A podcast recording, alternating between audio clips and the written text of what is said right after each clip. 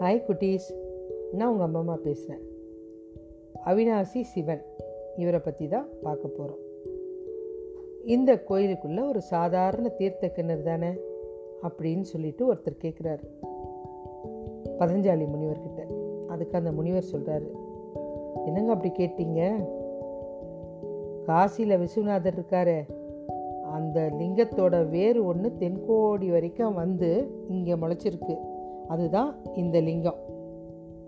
அப்போது காசியில் இருக்க நீர் தான் இந்த கிணத்துலையும் இருக்கா? உங்களுக்கே அந்த வருத்தம்? நானே நிரூபித்து காமிக்கிறேன் அப்படின்னு சொல்லிட்டு கையில் இருந்த தண்டத்தை அந்த அவினாசி சிவன் கோயிலில் இருக்க அந்த கிணத்துல போட்டார். வாங்க போகலாம் அப்படின்னு பல யாத்திராடெல்லாம் முடிஞ்சிட்டு வாரணாசிக்கு போயிட்டு அங்கேருந்து காசி நகரை அடைஞ்சு கங்கையில் நீராட இறங்கிட்டாங்க. அதுக்கப்புறம் கங்கையில் இவங்க நீராடிக்கிட்டு இருக்கும்போது இந்த அவினாசி கிணத்துல விட்டாங்களே தண்டம். அது அவங்க கைக்கு அங்கே கிடைக்குது. தண்டோன்றது கோல் கிடைக்குது. அதை காமிக்கிறார். பார்த்தீங்களா அப்படின்னோடனே இந்த முனிவருக்கும் ரொம்ப சந்தோஷமாயிடுது. அப்போ ரெண்டு சிவனும் நீரும் ஒன்று தானா காசிக்கு நிகரானது தானா? ஆமாம் அப்படின்றாரு. இந்த அவிநாசத்தில் இன்னொரு ஒரு அற்புதமும் நடந்திருக்கு. ஒரு சந்தர்ப்பத்தில் சோழ நாட்டு தலங்கள்லாம் தரிசிச்சுட்டு சுந்தரர் அவிநாச லிங்கத்தை பார்க்கறதுக்காக வராரு. அடிகளார்லாம் புடை சுடுறாங்க. கோயில் வீதியில் வந்துட்டுருக்காரு. வரும்போது அந்த வீதியில் ஒரு வீட்டில் மேலத்தாளம் கேட்குது இன்னொரு வீட்டில் அழுக்குரல் கேட்குது இது என்னையாது அப்படின்னு உள்ளூர் மக்கள்கிட்ட விசாரிக்கிறார். அதுக்கு அவங்க சொல்கிறாங்க ஐயனே அழுக ஒளி கேட்குற வீட்டு தலைவனுடைய பேர் கங்காதரன். அவருக்கு அவிநாசலிங்கம்னு ஒரு மகன் இருந்தான். அவனுக்கு நாலு வயசாக இருக்கும்போது இதோ மங்கள ஓசை கேட்குதே இந்த வீட்டில் இருக்கிற நண்பனோட பக்கத்தில் இருக்க தாமரை குளத்துக்கு போனான். அங்கே தாங்க அந்த பரிதாபமான சம்பவம் நடந்துருச்சு. ரெண்டு சிறுவரும் குளத்துக்கிட்ட விளையாடிட்டு இருக்காங்க. அப்போ கங்காதரனுடைய பிள்ளைய அவினாசலிங்கத்தை முதல்ல இழுத்துட்டு போயிடுச்சு. அதை பார்த்த நண்பன் அலறி அடிச்சுட்டு வீட்டுக்கு ஓடி வந்துட்டான். இந்த சோகம் நடந்து மூணு வருஷம் ஆயிடுச்சுங்க. முதல்ல இருந்து தப்பிச்ச பாலகனுக்கு இன்றைக்கி பூணூல் விழா நடக்குது. அதனால் அந்த பிள்ளை வீட்டில் ஒரே மங்கள ஓசையாக கேட்குது தாம் பிள்ளை இருந்தா இன்றைக்கி பூணூல் கல்யாணம் பண்ணியிருக்கலாமேன்னு கங்காதரன் வீட்டு குடும்பத்தார் அழுதுட்ருக்காங்க அதுதான் இந்த பக்கம் நடக்குது. சுந்தரருக்கு செய்தி தெரிஞ்ச உடனே அப்படியே யோசிச்சுட்டு நிற்கிறாரு கங்காதரருடைய காதில் யாரோ வந்திருக்காங்க இந்த வீதியில் அப்படின்னு தெரியுது. உடனே தன் மனைவியை கூப்பிட்டுட்டு கிடுகிடுன்னு வெளியில் வந்தார் சுந்தரரை பார்க்குறாரு. சான்ஸ்ட்ராங்கமாக காலில் விழுந்துட்டார். ரொம்ப சந்தோஷம் சுந்தரர் கேட்குறாரு. அந்த மகனை இழந்த பெற்றோர் நீங்கள் தானா அப்படின்னு கேட்குறாரு. ஆமாம் ஐயா. ஆனால் அது நடந்தது நடந்துச்சு. அதை நினச்சி வருந்தி என்னங்க பையன்? உங்களுடைய அருமை பெருமைலாம் கேள்விப்பட்டிருக்கோம். உங்களை நேரில் பார்க்கணும். எங்களுக்கு ரொம்ப சந்தோஷம். அதுவும் எங்கள் அக்ரகாரத்துக்குள்ளேயே நாங்கள் தரிசிப்போம்னு நினச்சி கூட பார்த்ததில்ல. மகன் போனால் என்னங்க? மகான் நீங்கள் இருக்கீங்களே? இந்த ஒரு பெருமை எங்களுக்கு போதாதா?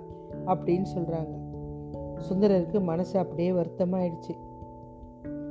உங்களை எங்களுக்கு என்ன சொல்கிறதுனே தெரியல அப்படின்றாங்க. ஐயா நீங்கள் வீட்டுக்கு வாங்க அப்படின்றாங்க கங்காதரன் குடும்பம். இல்லைங்க உங்கள் பிள்ளை அவிநாச லிங்கம் வராமல் இந்த ஆலயத்துக்குள்ளவும் காலை வைக்க மாட்டேன். அவிநாசி லிங்கத்தையும் தரிசிக்க மாட்டேன். உங்களையே நான் பார்க்க மாட்டேன் உங்கள் வீட்டுக்கு வந்து. நீங்கள் வாங்க உங்கள் பையனை கூட்டிகிட்டு வரலாம் அப்படின்னு இறந்த குளத்துக்கு போகிறாங்க போயிட்டு அந்த குளத்துக்கிட்ட நின்று அவர் தன்னுடைய வெங்கல தாளத்தை எடுத்து பாட்டு பாடுறாரு. ஏற்றான் மறக்கேன்ற தேவார பதிவுகள்லாம் பாடுறாரு. அவர் பாட பாட நீருக்குள்ளே இருந்து முதல்ல வெளியில் வந்து நிற்குது பெருசாக வாயை திறக்குது. மூணு வருஷத்துக்கு முன்னாடி அந்த காணாமல் போன பாலகன் ஏழு வயசு சிறுவனாக வந்து நிற்கிறான் முதல்ல வாயிலேருந்து வெளியில். கரையில் நின்னவங்கள பார்த்த உடனே அப்படியே மலங்க மலங்க பார்க்குறான். அப்புறம் புரிஞ்சிடுது அவனுக்கு. ஓடி வந்து அம்மா அப்பா அப்படின்னு சேர்த்து பிடிச்சிக்கிறான். பெற்றோரும் தழுவிக்கிறாங்க. கங்காதரரும் அவருடைய மனைவியும் கதறி தீக்கிறாங்க. கண்ணே அவினாசி இதோ நிற்கிறாரே இந்த மகான் தான் உனக்கு உயிர் கொடுத்தவர் அப்படின்னு சொல்லி அவர் காலை கட்டிக்கோடா அப்படின்றாங்க. அந்த பையன் ஓடி வந்து அவருடைய காலை சேர்த்து பிடிச்சிக்கிறான். எங்களுடைய குல குழந்தை மீட்டு கொடுத்துட்டீங்க. நீங்கள் எங்களுக்கு கடவுள் மாதிரி அப்படின்னு சொல்லிட்டு அவருடைய காலில் மரமாக விழுறாங்க. இந்த அற்புதத்தெல்லாம் பார்த்து ஜனங்கள்லாம் வாயார சுந்தரர் வாழ்க ஆரூரான் வாழ்க தம்பிரான் வாழ்க அப்படின்னு சத்தம் போடுறாங்க. அப்புறம் இந்த சுந்தரமூர்த்தி நாயனார் என்ன பண்ணார்?